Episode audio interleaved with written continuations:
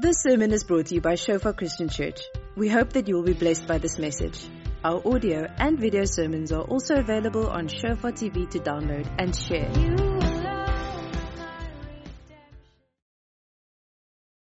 I'm going to jump in. I've called the, the sermon a word in season. Everybody's talking about the festive season. Um, so I've called it the, a word in season and I'm going to jump straight in. Um, and how I like to do things is I, I like to gather a couple of thoughts um, surrounding just that we all get on the same page, that we all understand where where I'm where I'm coming from. And I'm reading a book from C.S. Lewis, um, Mere Christianity, and he talks about a lot about morals. And one picture that he talks about um, that he that he illustrates or uses to illustrate morals is is a fleet of ships. Um, and this is where I want us to start. And instead of looking at morals, I want us to look at this fleet of ships as a as a picture of the church, um, where we look at the the health and the harmony um, and the and the um, yeah the you know just the workings of the self of the individual ship, um, and then we look at the relation and the harmony and the, and the workings between all the ships in the fleet. And then we look at the, the direction of the ship. And this is what makes up the church, I believe, is, is our health within us, our spiritual health and what we believe and what we, how we see God in ourselves. And then from that, our relation to each other, how we together see God and how we together operate as a church towards a general purpose and direction, which is ultimately the cross of Jesus Christ. Um, and I want you to just keep this picture in mind because we're gonna we're gonna come back to it later. Um, so yeah, um, my first question that I that I so so everything that I'm saying today is something that God has been dealing with me, something that that that I've been really going through. Um, so I'm not preaching at you; I'm kind of preaching at myself um, is the first question that, that, I, that God asked me is, who do you say that I am? And in Luke 9, verse 18 to 21, it says, while he was praying in private and his disciples were with him, he asked them, who do the crowds say that I am? And they answered, um, they say you're John the Baptist. Others said that, he, that you are Elijah. Still others that you're one of the ancient prophets that has come back. And he asked them immediately, but you, who do you say that I am? Um, and that's the first question that I that I want to um, want to place there before us this morning is who do you say that that Jesus Christ is that God is? Um, because obviously we don't say that Jesus is John the Baptist or Elijah or that he's one of the ancient prophets. Um, we know that he's Jesus Christ. But to you, in your own words, personally, who is Jesus Christ?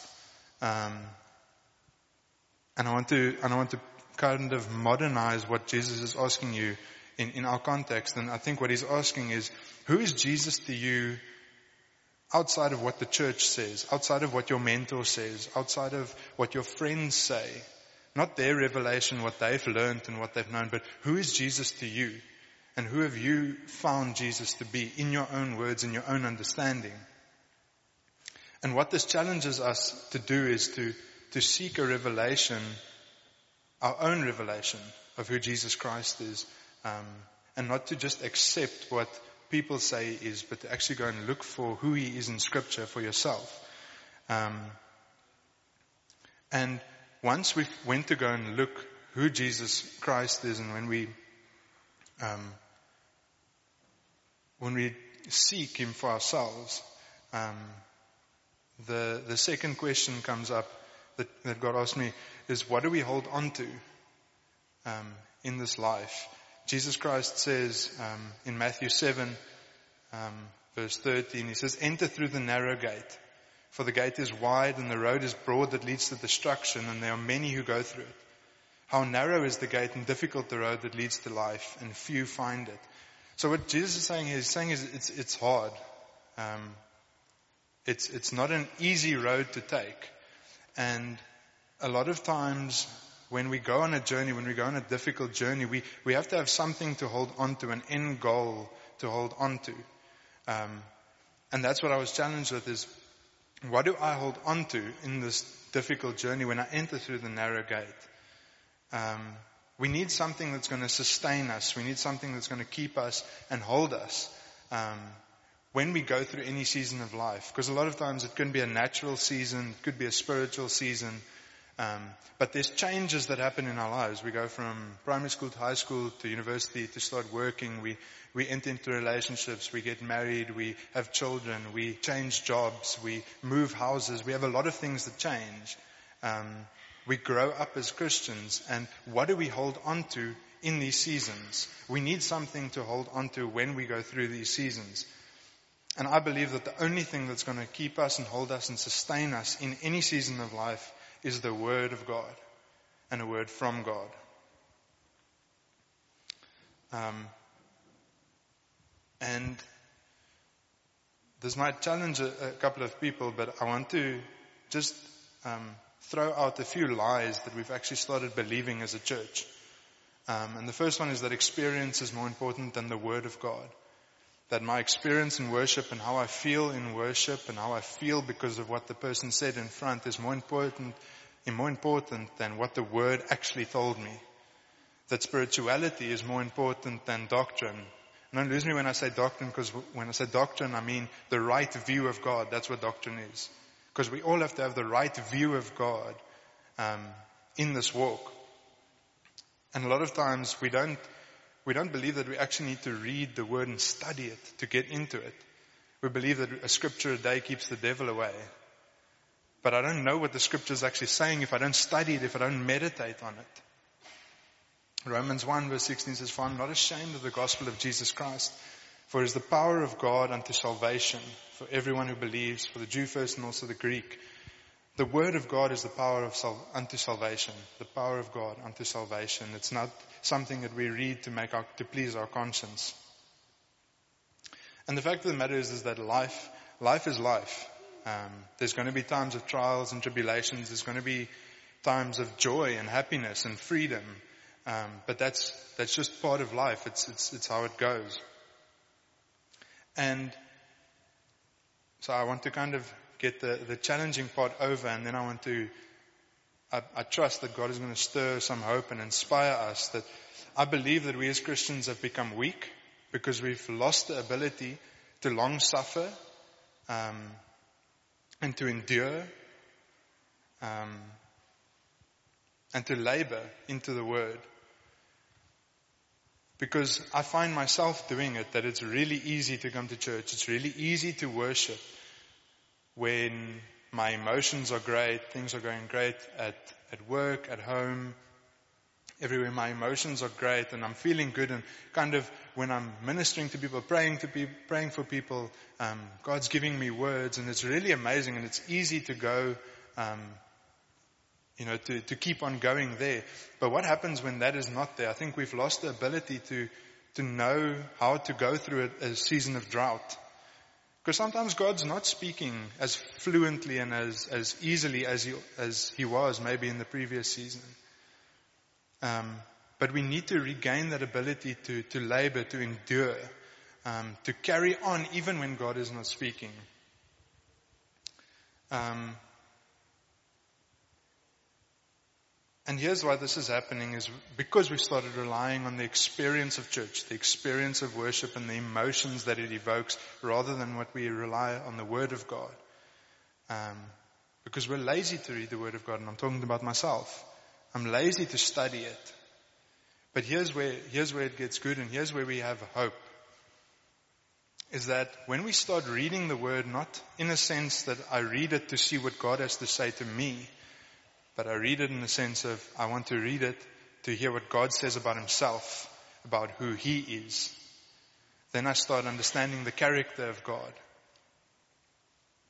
But this means getting into the word. And I want to look at um, this character of God because I spoke about that you need to hold on to something. What are we holding on to in any season? In a season of, of prosperity or a season of drought? And I believe it's the character of God that we need to hold on to. Because if we're holding on to our emotions or the, you know, the heightened thrill or positive things, instead, and our emotions, instead of the character of God, we're going to be disappointed. So I quickly want to run through this. I, want you, if you have your a pen and a, and a paper or even your phone, I want you to write this down. Um, just, just the character of God, the things that we hold onto, the things that are secure, the things that are that are definite. Um, and it was, it was so good for me to go through this, to actually not just believe that I have to hold on to the character of God, but I don't actually know the character of God, but actually to go and study it. What is the character of God? Um, who is God? He is good. Psalm 119 verse 68. You are good and you do what is good. Teach me your statutes. He is unchanging. James 1:17. Every generous act and perfect gift is from above, coming down from the Father of lights. With him there is no variation or shadow of cast by, shadow cast by turning. He is our Father. Romans 8:15 For you did not receive the spirit of slavery to fall back into fear, but you received the spirit of adoption by whom we cry out, Abba Father. He is all powerful. Jeremiah 32:27 Look, I am Yahweh. The God of all flesh is anything too difficult for me. He is the Spirit. John 4 verse 32. God is Spirit and those who worship Him must worship in spirit and in truth. He is all knowing. Daniel 2 verse 20. And he declared, may the name of God be praised forever and ever, for wisdom and power belong to Him. He is knowable. How amazing is that? He is knowable. Jeremiah 31 verse 34, the first part. No longer will one teach his neighbor or his brother saying, know the Lord, for they will all know me, from the least of them to the greatest of them. This is the Lord's declaration. He is judge, Psalm 9 verse 7, but the Lord sits enthroned forever. He has established his throne for judgment. He is love, Deuteronomy 7 verse 8, but because the Lord loved you and kept the oath he swore to your fathers, he brought you out with a strong hand and redeemed you from the place of slavery, from the power of Pharaoh, of Pharaoh, king of Egypt. He is kind, Romans 2 verse 4. Do you despise the riches of his kindness, restraint, and patience, not recognizing that God's kindness is intended to lead you to repentance? He is holy. 1 Samuel 2 verse 2. There is no one holy like the Lord. There is no one beside you, and there is no rock like our God. And this is what we hold on to. This is the God and the character that we hold on to because if, um, if I'm holding on to my emotions, when things go bad, I'm going to start doubting in God because I've actually set myself up for disappointment. But when I hold on to the character of God, no matter what happens, I know that that stays true and that stays constant. And in 2 Thessalonians 3 verse 5, it says, I pray that the Lord may direct your hearts to God's love and Christ's endurance. And this is Paul praying for the, for the Thessalonians. And when he talks about God's love, he talks about God's character, his attributes, who God is. And this we find in the Old Testament predominantly. Who God is, who God says that he is, who people like David and Daniel say that he is, um, because they've experienced it.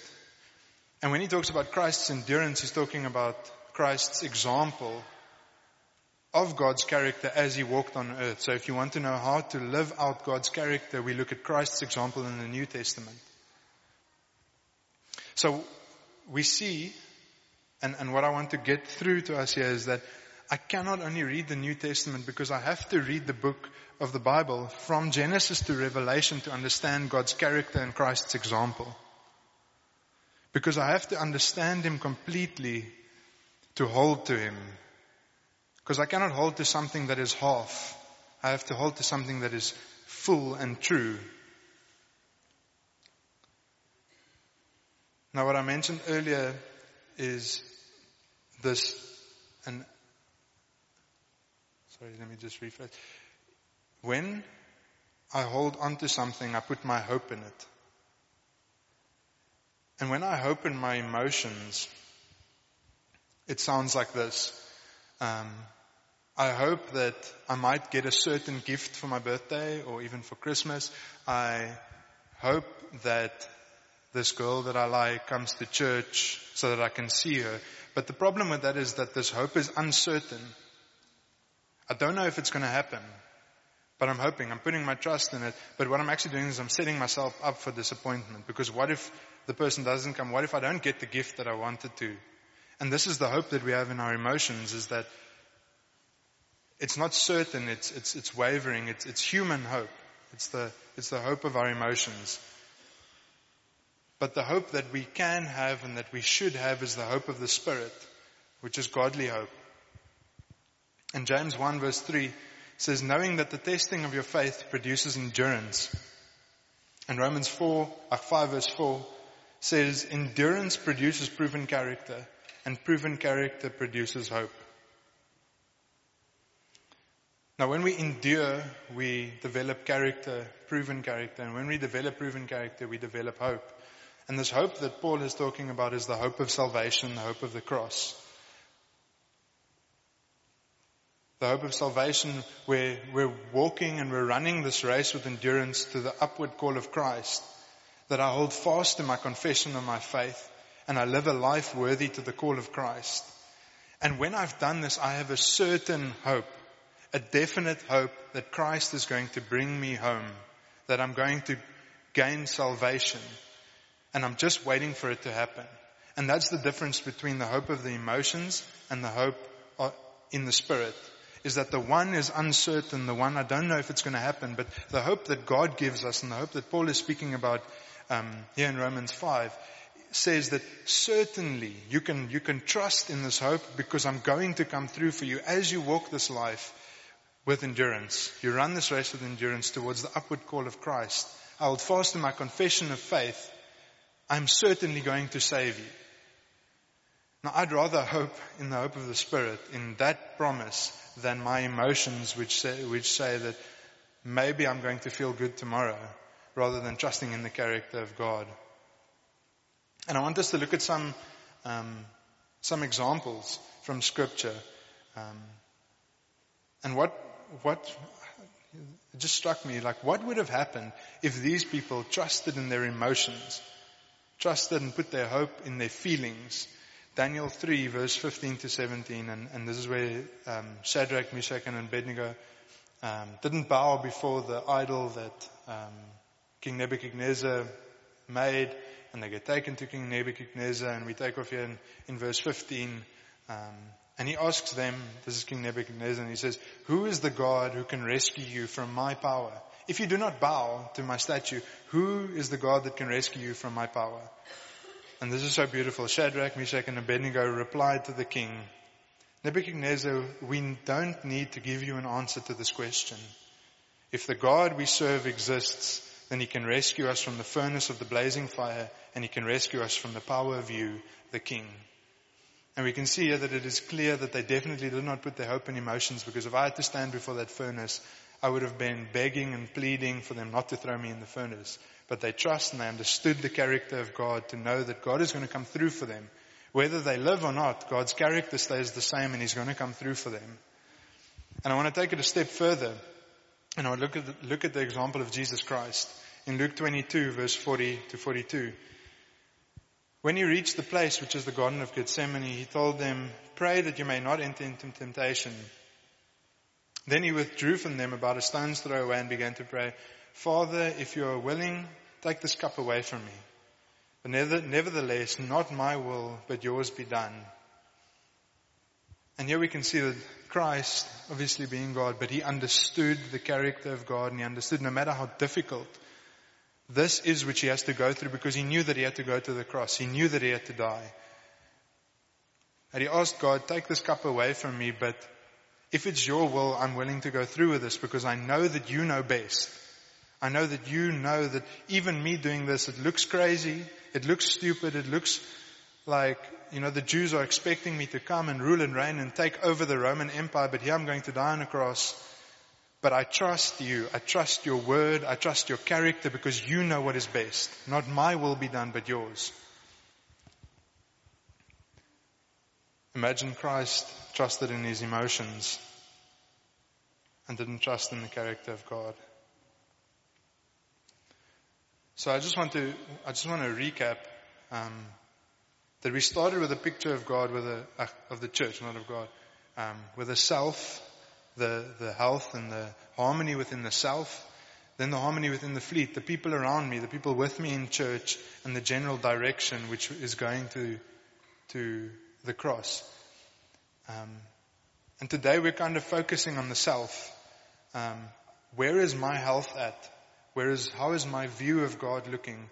Um, how healthy and how much am I in harmony with what God's saying and God's will and God's character? Then we looked at the character of God, which is trustworthy and secure and steadfast from the Old Testament to the New Testament. And here I want to, so, so that was kind of just the foundation of thought that I wanted to lay down. Um, and, I, and, I, and I touched on it that a word of God will keep us through any season. But I want to go into that in a bit more depth now in, in going into um, a season with, with a word from God.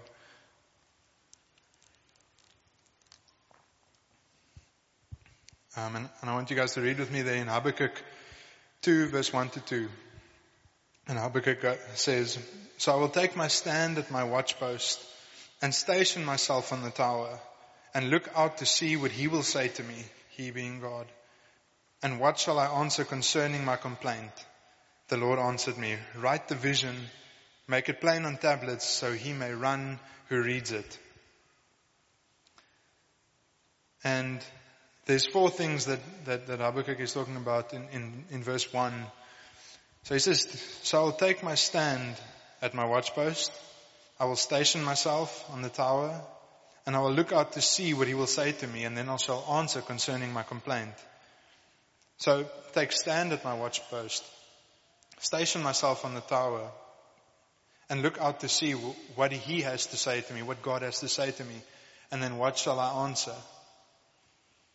Now, I believe that each of us, we, we, each of us has received a mandate from God and that is to love the Lord your God with all your heart and everything that you have and love your neighbor as you love yourself.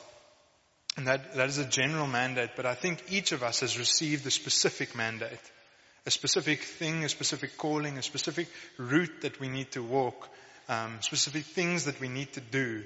Um, and maybe you've never received the mandate. Maybe you've never asked God for a mandate. What is this word? What is this calling that I'm supposed to walk into? Um,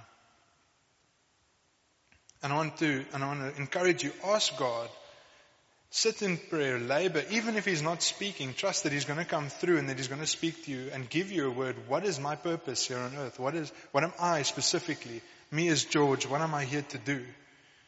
And the reason why I say that each of us has received a mandate is because Habakkuk says, yes, so I will take my stand at my watchpost. It's not a general watchpost, it's my watchpost. It's where I have been stationed, where God has stationed me to take look and to receive from God on the tower. This is why I say that we have each received a specific mandate for our lives. And this is where the question comes in that I started with is who do the crowd say that I am and who do you say that I am? Because I've found myself that when God's not speaking, I'm trusting my emotions. So I run to the tower or the stand or the watch post next door to figure out what is God saying to them because then I'm going to try and run off that. But I cannot because it's not my word, it's not my station, it's not where I'm meant to be. And oftentimes this is where we, where we get it wrong as the charismatic church because we think the more we do and the more we go out and, and do things, even if it's outside of what God has meant for us to do, then we're more spiritual. But that's not true because God has asked you to do something specific and He doesn't want you to do more or less. He wants you to do what He's asked you to do. So we need to slow down in the sense, and this is the word that Pastor Heinrich Titus gave in, in, the, in the global devotionals, we need to slow down in a sense of stop running around trying to find a word and trying to hear what are the people saying who Jesus is. But slow down and hear who do I say that Jesus is? Who do I say, in my own words, in my own experience, who is Jesus? Outside of the spiritually correct answer, who is Jesus to me? And the second part, Habakkuk 2 verse 2, he says, the Lord answered me, write the vision, make it plain on tablets so he may run who reads it. So we go and we take our position on the, on the, on the watch post, on the tower. We receive the word from God. And we don't just go on, but we write it down that when we run and our emotions come over us, our things don't look like they're going right. You know, God, you said this is going to happen, but it doesn't look like this is happening. Something must be wrong. We go back to that word that we wrote down that God gave us, the vision, the word, we go back to it. And we say, okay, this is what God said. And this, I'm, in this I'm going to trust because it is the word of God. Despite of my drought, despite of my emotions, despite how things are looking. So there's four things that, that we need to do is we need to position ourselves. We need to stop running around looking at other people's lives, comparing and, and saying, running on what they say Jesus does or who Jesus is, but we position ourselves to secondly hear the word or the vision that God has for us. And thirdly, we write it down so that we may run, that when things seem like they're not making sense, that we can go back to that word and trust in it that we can run. It says that make it plain on tablets so he may run who reads it. And the fourth thing is we need to answer the complaint by taking action. So I don't just receive the word and write it down and keep it to myself, but I receive the word from God.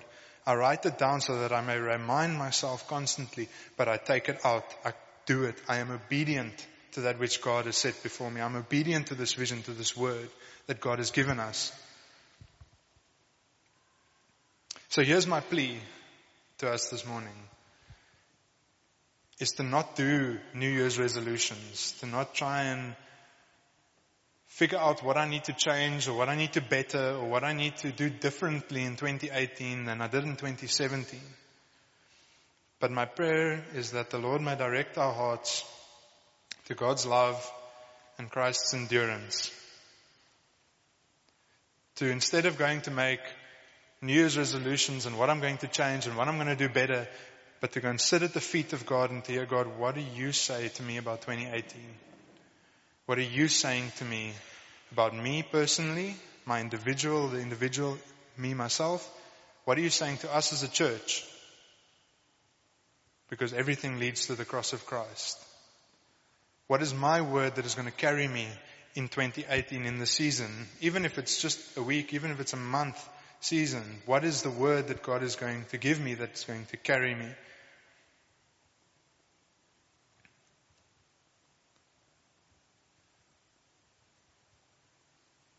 To stop trusting in our emotions, but to go and study the Word of God for what He says about Himself, because that is sure, it is unchanging, and it is a certain hope that we have. And from that place to receive a word, to write it down, to run with it, and to be obedient to that which God has given us.